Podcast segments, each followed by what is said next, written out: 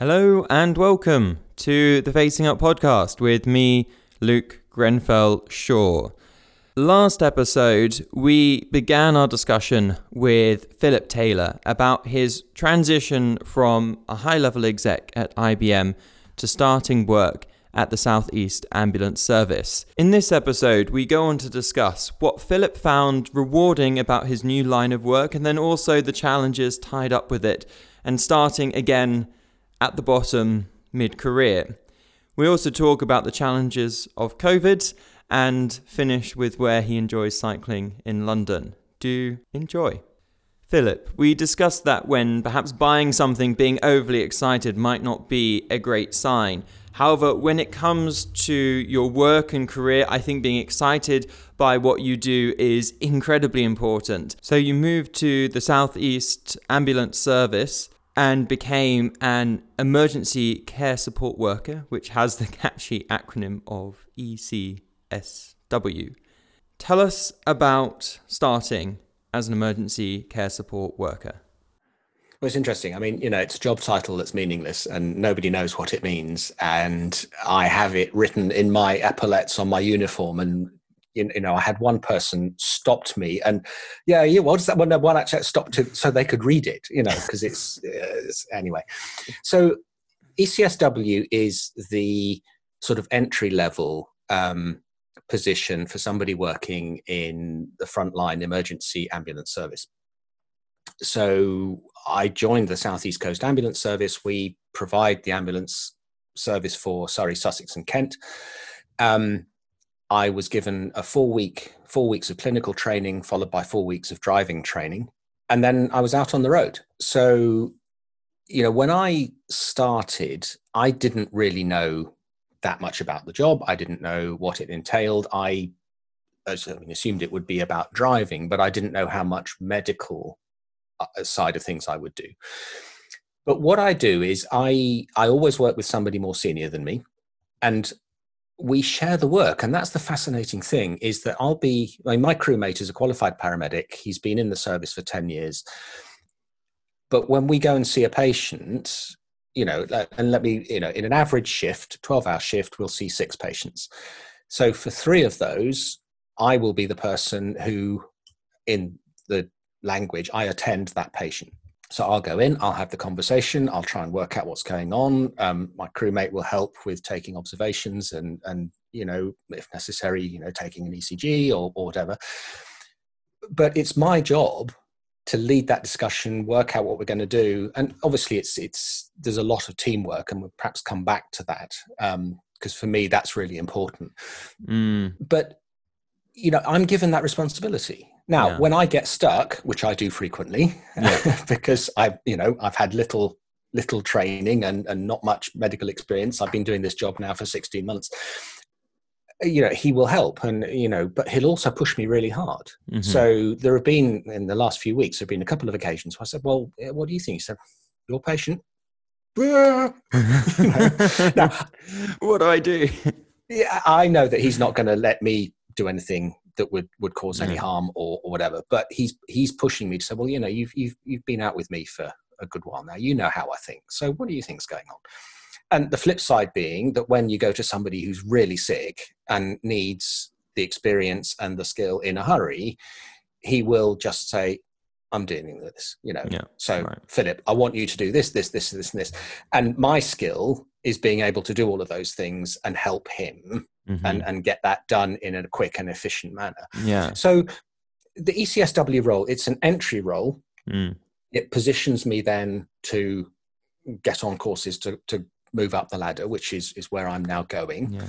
But it's also somebody that does provide that support, um, you, you know, for, for, for more senior people. It sounds like a role I would almost be surprised you find rewarding. And this speaks more about me. Like there's a lot of driving involved. To me, that would be really. Oh, I, I, don't like spending lots of time behind the wheel, uh, particularly not late at night. So, what is it that for you makes this rewarding? And particularly compared to what you were doing before, because that was part of a team as well with IBM. Presumably, there was only with other people. So, what was it that made this so different? I'm, I'm glad that you've come back to that, Luke, because my experience in the corporate world is that there's an awful lot of talk about teamwork. Mm-hmm. And certainly in the sales side of things, actually quite rare, quite it was quite rarely demonstrated. Mm-hmm. I think it's very difficult when when you have a bunch of people who are all on commission and all fighting for an amount of a commission pot. You know, they're they're they're enemies almost. Yes, they all work in the same office. You talk about, oh, we belong to this team. Yeah, but my uh, maybe my narrow perspective was that I, I never really saw real teamwork. I know it existed, had to in in other parts of the company, perhaps. Whereas now, um, the job I do, as I say, there's always two of us in an ambulance. It's always me and a senior. Um, you can only do the job if you work as a team. Mm-hmm. And uh, I mean, uh, one of my favorite examples of, of teamwork um, in the current job was I had a went to see a patient, a chap in his mid seventies who uh, was reasonably wobbly on his feet. So he had a stair lift, you know, one of these that has a rail up the stairs and the seat that goes down the track. Well, to cut a long story short, he'd fallen from the top of the stairs, headfirst down the stairs. He'd landed on the first landing of the stairs and wedged his head under the rail of the stair lift. Ooh. Okay. Um, now, that's not something that you and a crewmate can deal with. You know, he was absolutely wedge stuck. So I made a radio call and I asked for help. Four fire crews turned up. So I had four fire engines outside this house. Okay. Um, and you know they unscrewed the unscrewed the stair lift and physically lifted the whole thing up so that we could then get this chap out and deal with him. Now, chap himself was absolutely fine, remarkably, after all of that, and we left him at home, you know, with a cup of tea. but the teamwork of two different services coming together with a sole aim, and the sole aim was to make a difference to that individual. Mm. Um, and if he'd been there for a long time, that would have been very detrimental to him, mm. to his health.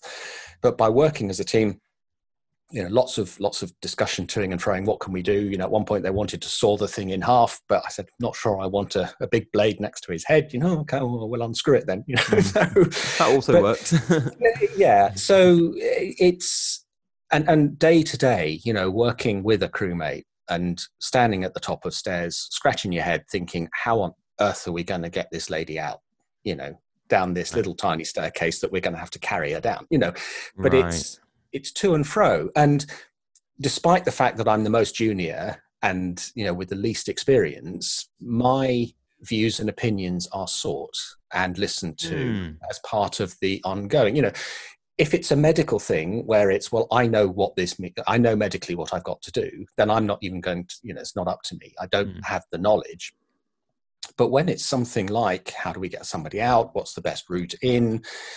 Are we going to use the carry chair or the try? You know, all these things that we work through. Problem very, solving. Very much done as a team. Yes, it is. Yeah, in a very physical, spatial way. It's you know one of the things that surprised me actually was because I thought I'd come in as the most junior and just be told what to do, and then right. to find somebody with ten years experience say, "Well, what do what do you think? What we're going to do now?"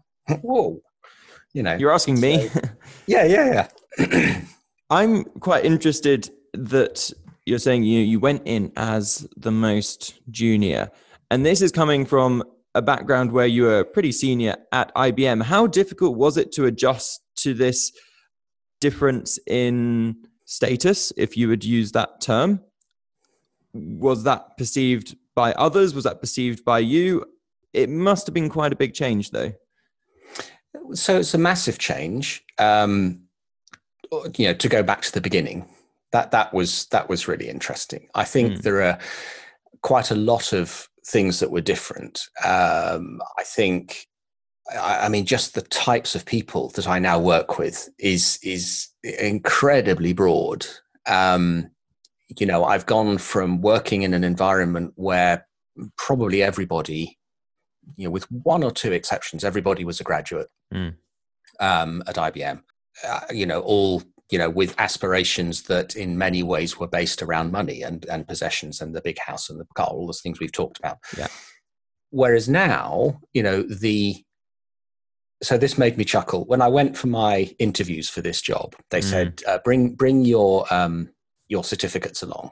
Yeah. So I took my certificates, you know, my O levels, my A levels, my degree, my, you know, one or two things I've got out, you know, after after degree. Um, yeah. and and they dutifully photocopied them all and sent them off to HR. And then when I looked at my HR record after I joined and got my job, qualifications, maths GCSE.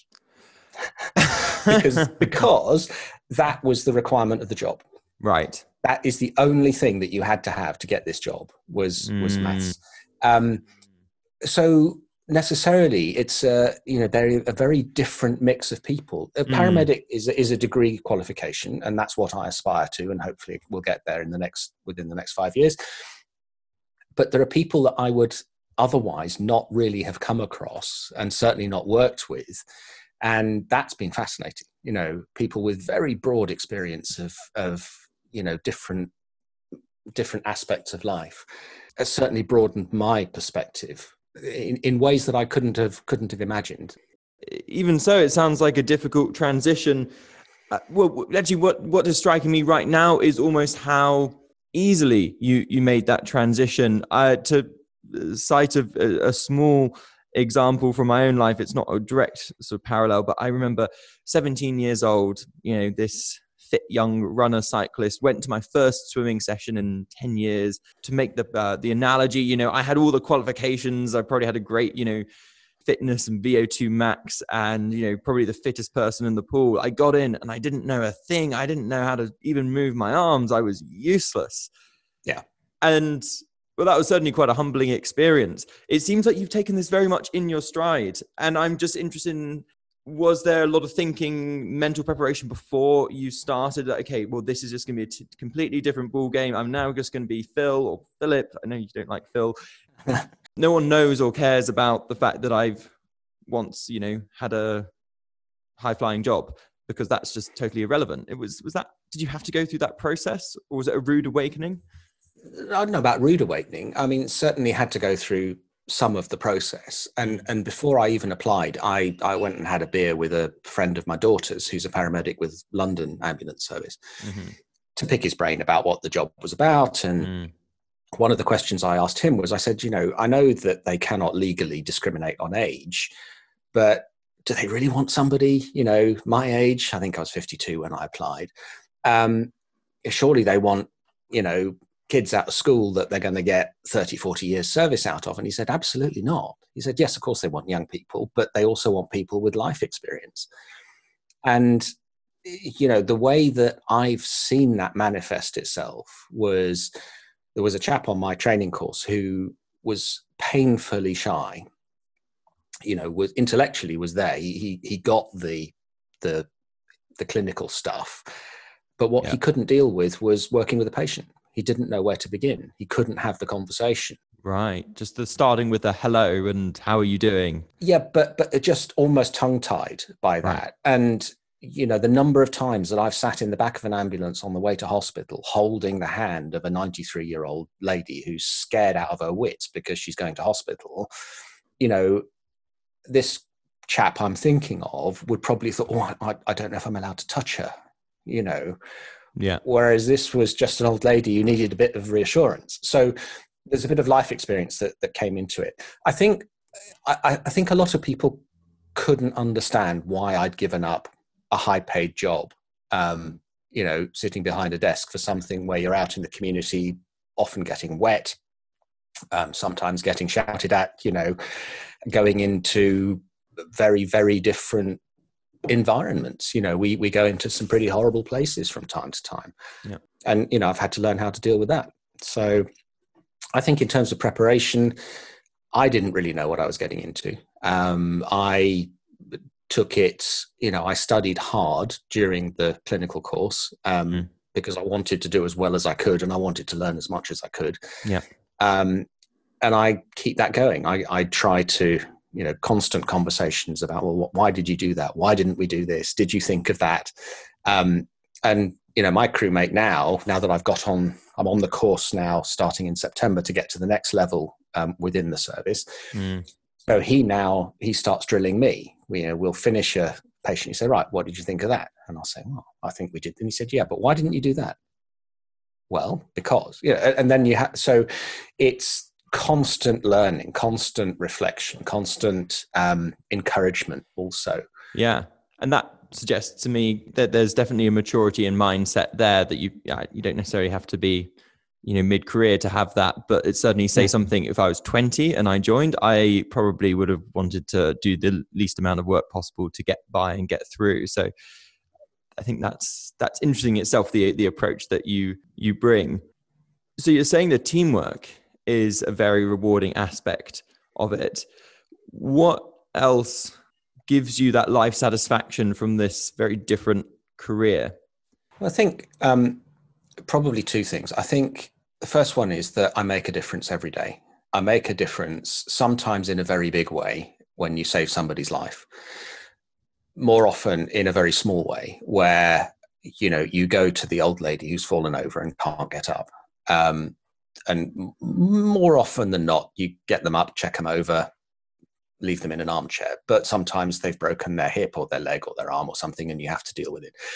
But you make a difference. Um, if you weren't there, you know they they, they wouldn't they, they wouldn't be in a good place so there's the satisfaction of making a real difference to individuals now compare that to ibm ibm does a, a huge amount of good in the world um, but it's very invisible hmm. you know if if ibm you know has some wonderful software that can help with you know, artificial intelligence that helps with understanding cancer. And you, know, you and I have talked about that in the past about some of some of the software that that they have that makes medical journal uh, papers available to every doctor by you know almost type in the symptoms and get back a list of well these are the journals you need to read type answers yeah you know you can see how that can be really powerful and really helpful but actually quite invisible. And for me, somehow, because m- most of what I was doing was working with banks, making them more efficient, you know, so, so that was actually, I don't think I want to do this anymore, you know. So, whereas now it, it's, you know, if I can make a difference to three or four or five or six people in a shift, then that's real, tangible, you know, I've done something here. So that's the first piece. The second piece is that I think teamwork is part of it, but actually, family, it's a real family. And it's wow. described by many people as a family.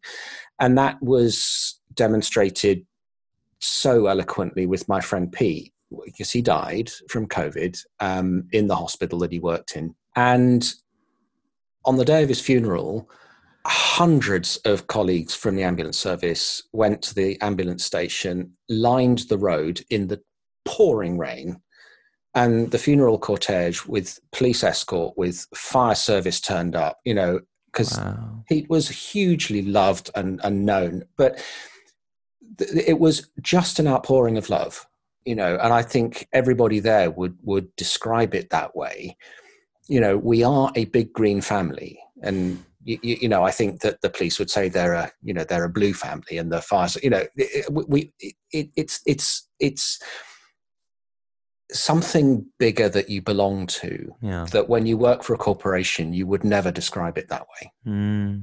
you know or or if somebody does describe it that way you think yeah yeah you've just read a book about you know.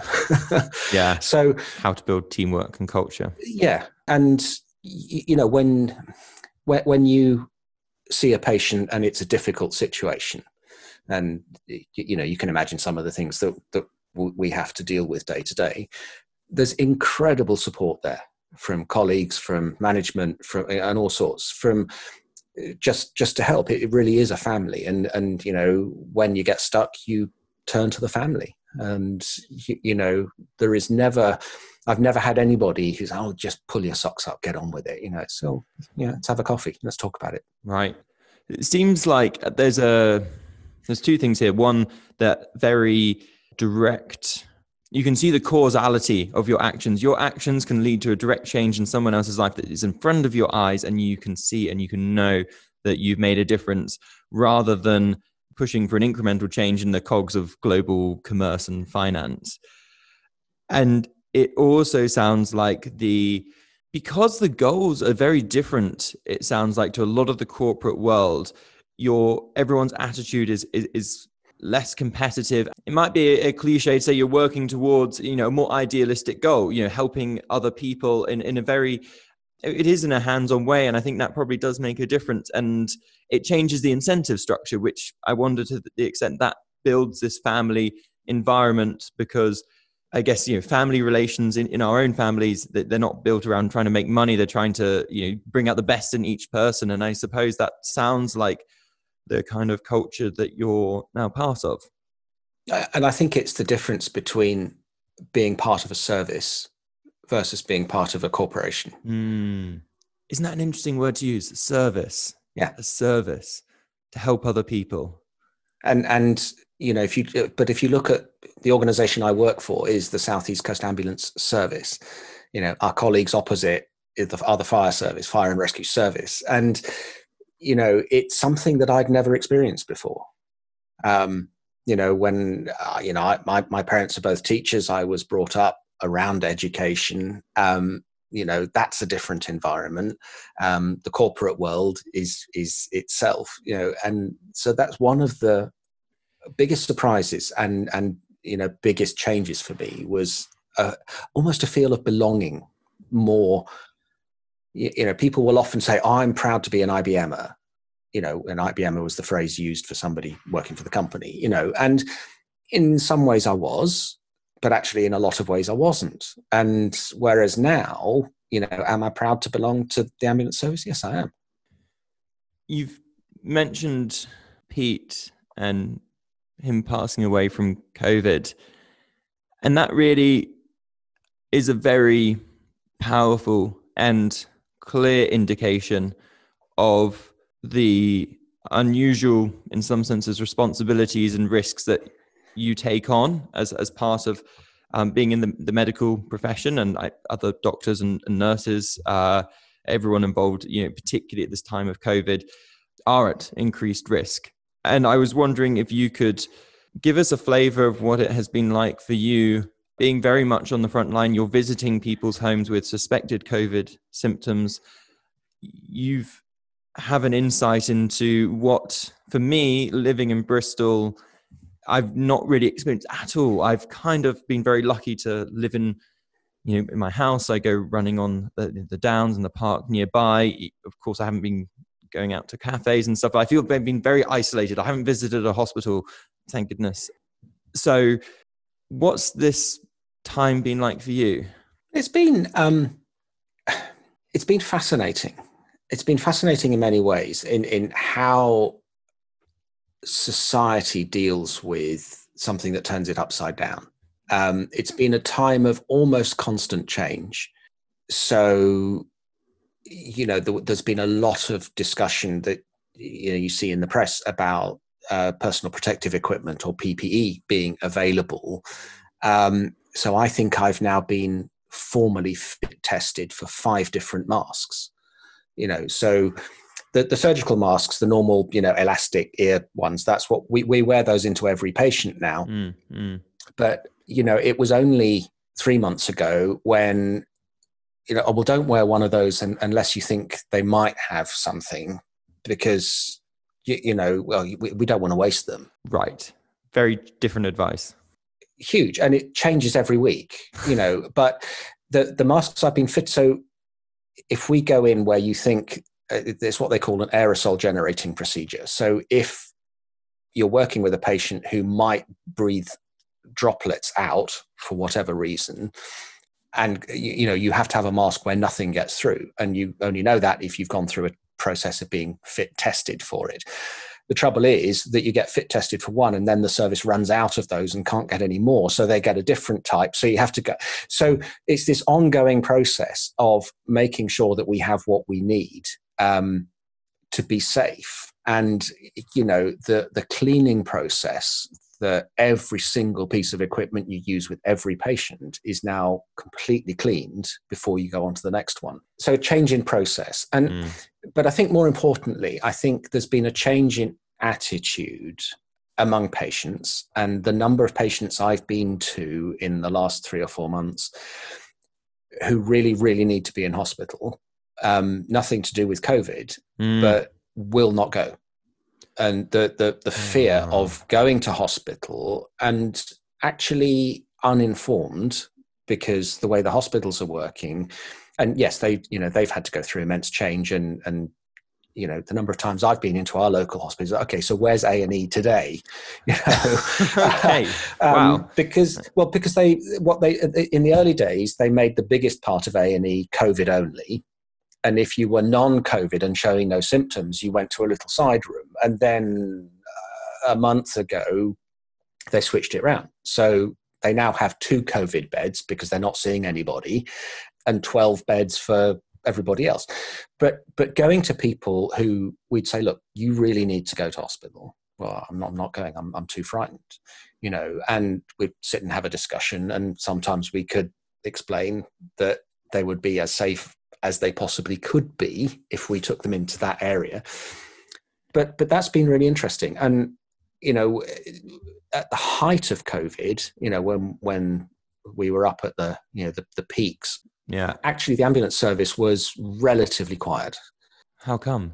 Well, because a lot of people, and I think lots of reasons. Um, people, the pubs were shut, so people weren't out fighting. Okay. Um, people weren't driving anywhere, so there were fewer accidents. People weren't doing that much, you know, they weren't playing sports, you know, so all of those sorts of things.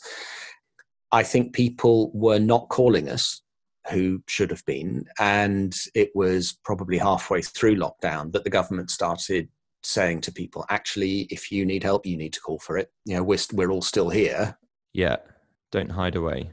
Don't hide. Don't think, oh, well, I'll just wait. Um, you know, I'm reading more and more in the press now about people, you know, the, who, who, who are going to be more ill because they haven't sought help um, during COVID than, than they should be. Mm.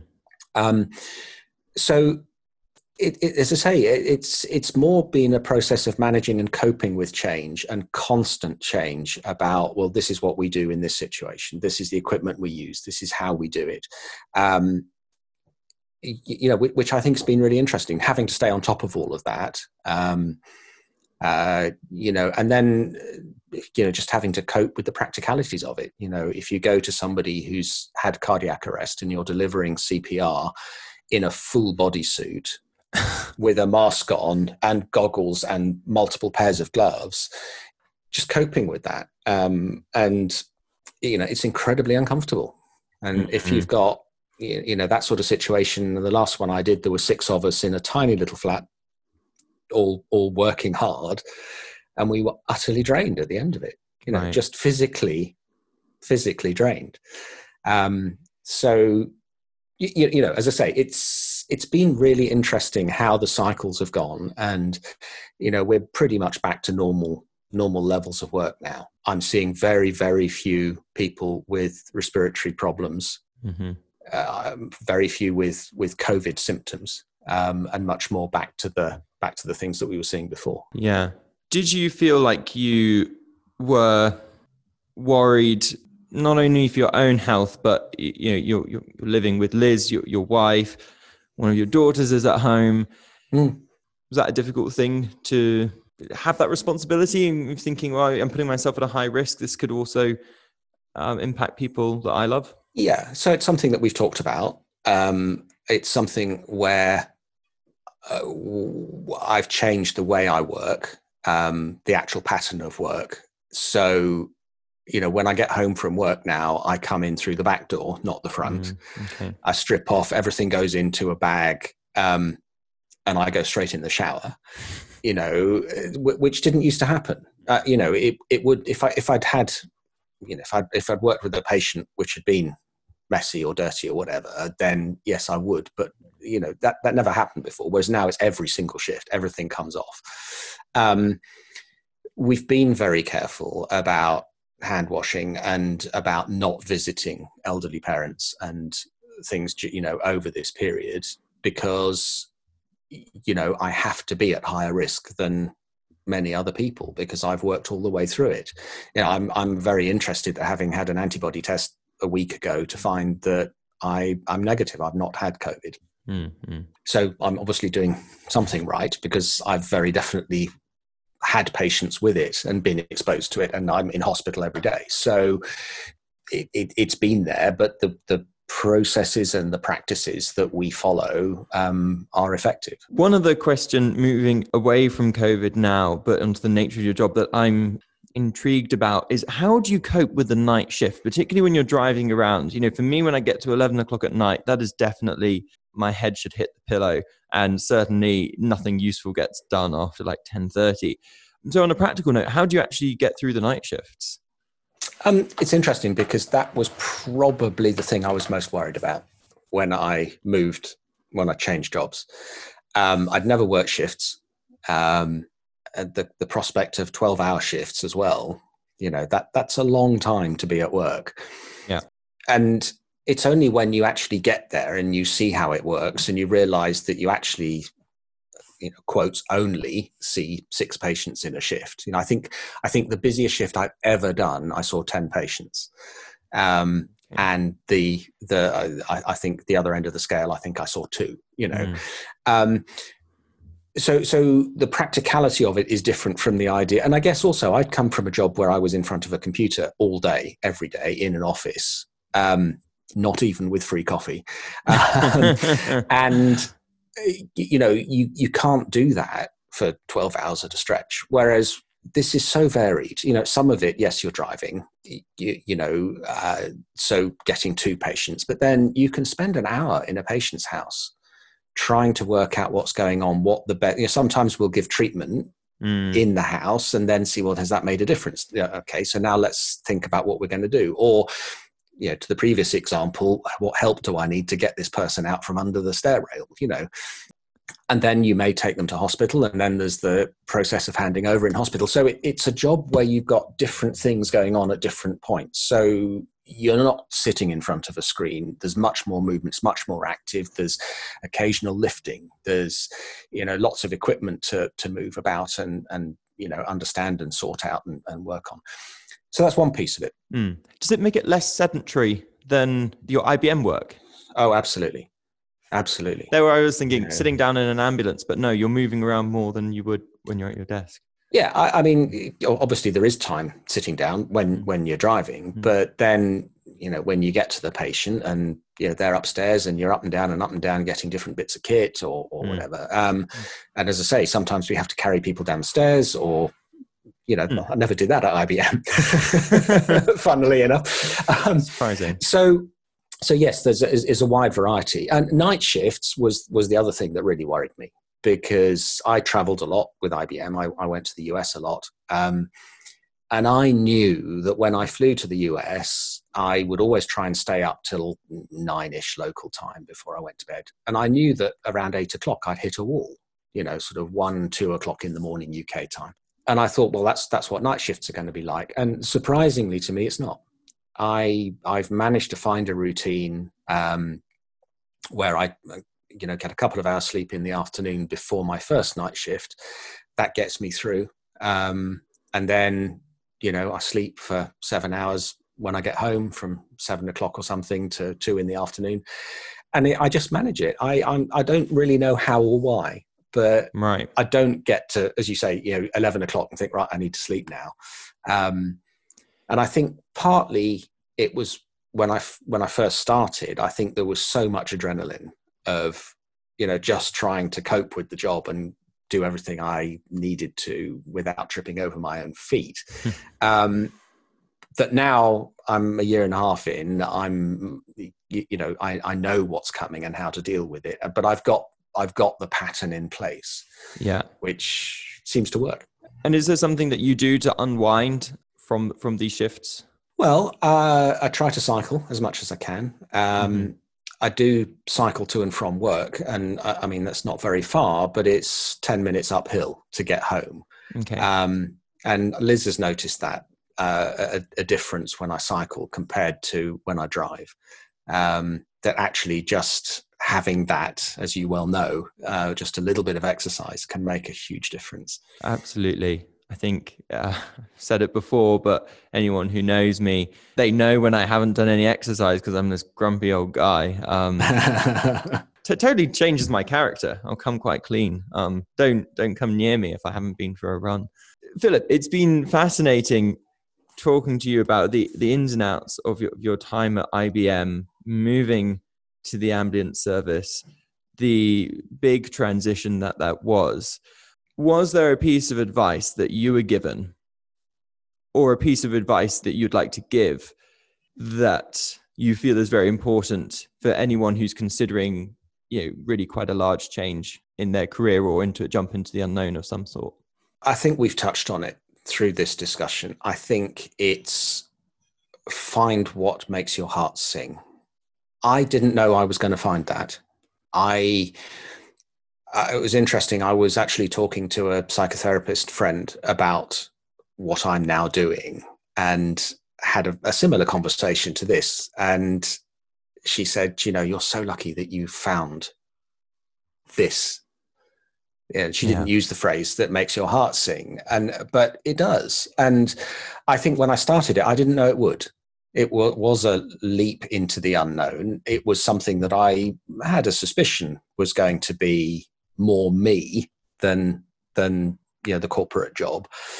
Um, I, I do have some regrets that I didn't do it earlier, uh, but you know I, I just need to move on from that. Um, I. Uh, this is a job, you know, like any any role of any part of life. There are bits that don't work so well, or bits that are frustrating, or boring, or tedious. But the end of the day, I'm doing something that makes a difference, and it, it's the right place for me to be.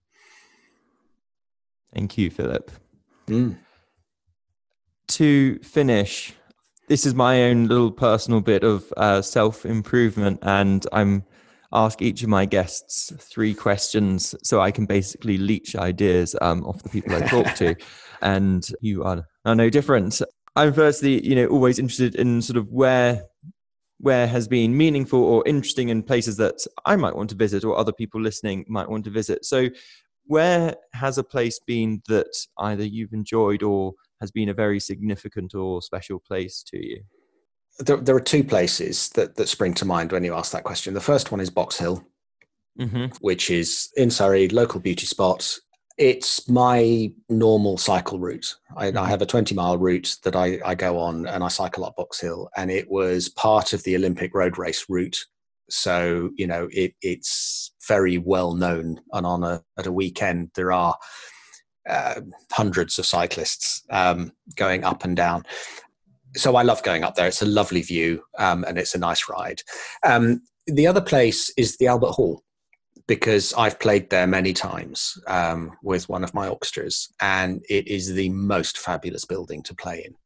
Um, and we did a, a, a concert for children, uh, school kids, um, 4,000 of them from London schools. Never been to a concert even vaguely classical before and had no idea how to behave. And we walked out to a wall of screaming.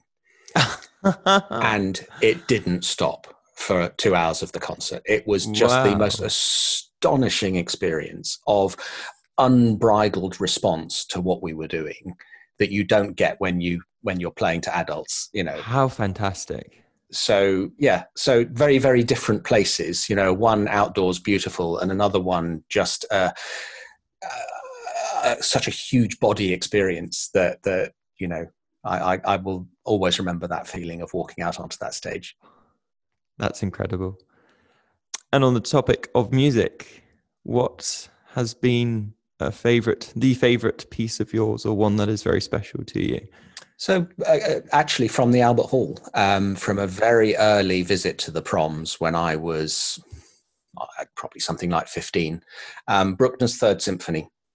Um, hmm. Bruckner is not very well known generally. Um, he influenced Mahler, but what he does with harmonies, um, particularly in the brass, just goes right through you. It is astonishing. And so you, you know I, I, mean i love many different types of music different genres um, but it's bruckner 3 is is for me. Wow. Thank you. I'm going to listen to that now and i'll put a link to that in the description for the podcast as well. So anyone who's interested can hear the harmonies rippling through the brass. My final question, Philip, your favorite book? So again, I'm going to give you two um, because really I'm being pushing greedy. the boat out here. I you? know, pushing the I know, rules. pushing the pushing the Oh. boundaries. So, so there are two. One, and and I think this plays to a lot of what we've talked about. It's called "Feel the Fear and Do It Anyway" by Susan Jeffers, which is all about what we've talked about. It's about you know whatever point you are at in life and whatever decision you're trying to make, don't be put off by the fear. I- talked earlier about being you know 15 years ago it was too frightening to think about leaving IBM Mm. and stepping out into something that didn't have this you know big pay packet I think now with what I know now what I feel now where I am now I would do it differently but that's hindsight but that's a very helpful book I've I've recommended it to a lot of people and they found it useful Mm. so strongly strongly recommend that one. And the second one is uh, a little known book but one i came across during a, a course at ibm and it's called leadership and self-deception. It's called getting out of the box. And it's about you know we're all in our own little box our own little worlds our own perspectives on life. And it's very easy to stay inside your own box and not understand what other people's boxes are or how you influence others or how you come across to others. Right. and it's a it's just a little tiny book. Hmm um, but it's really interesting that liz knows when i've read it. You know because if i go back to it and read it she sees the difference in me. Wow. um, of of how i've you know just adjusted something a little bit I'm I'm totally intrigued by that book, and I I'm gonna go on Amazon and get it. But can you just quickly tell us how you I don't know, is it be a bit more self aware or understand more about what other people think about you or how your actions are coming across? Is there a technique that you found has worked best of all for you? I, I don't think a particular technique i think it's just trying to bring kindness and compassion Mm. into everything I do, and that that it's a little bit cliched, but it's it is what I try to do, particularly at work. Um, I try to see the person in the patient. You know, they might be in the most filthy flat with clutter everywhere, but they're still a human needing help, and just try to be you know, say kind and compassionate and and you know to bring everything i possibly can to help that individual and then the same with its friends or its strangers on the tube try to be kind because you never know what people are going through um, and that's something that i do try and not always succeed but it's uh, it is a it is a goal I think that's a fantastic note to end this podcast on. Philip, it's been a real, real pleasure to chat with you. I think I will see not only the corporate world differently, but also the service, the ambulance service and the fire service um, and the other services Mm. in our society. Thank you for sharing your time and thoughts with me and everyone here on the Facing Up podcast. yeah thank you luke it's been a great pleasure talking to you And that was my conversation with Philip Taylor. I really hope that you enjoyed it. I certainly got some things to take away from that. Firstly, it's never too late to make a change. I think it would have been quite easy for Philip to have thought 15 years ago that you know this was my one chance and fast forward to 2018 and to feel that that ship had sailed. But it's never too late and that door is always open. But I was interested by how Philip talked about the responsibilities that he faced with his mortgage, his family, making this process a lot more complex, but really brought us on to the point of one's priorities in life really matter if it matters to have a, a house of a certain size or a certain type of schooling or a, a certain type of lifestyle that costs more.